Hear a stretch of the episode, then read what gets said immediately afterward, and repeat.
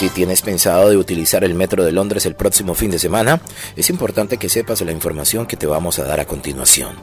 Y es que se avecinan interrupciones en el servicio de cuatro líneas clave del metro de Londres para este sábado.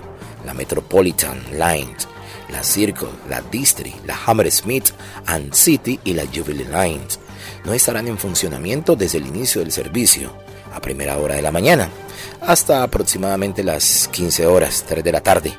La causa de esta interrupción son las obras en un nuevo sistema de señalización denominado modernización de las cuatro líneas. A pesar de la inconveniencia temporal que esto puede causar, Transport for London TFL ha asegurado que los beneficios a largo plazo de este sistema superarán los contratiempos actuales. La implementación completa del nuevo sistema de señalización está programada para el año 2025 y se espera que mejore la duración de los viajes y la fiabilidad de los servicios del Metro de Londres.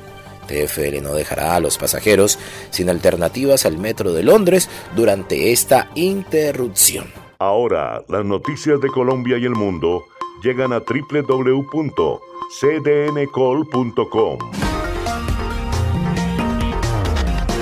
Somos cadena de noticias y el portal digital de las Américas. Noticias, deportes, salud, entretenimiento, análisis, América Latina y el mundo, radio y televisión en vivo, cadena de noticias.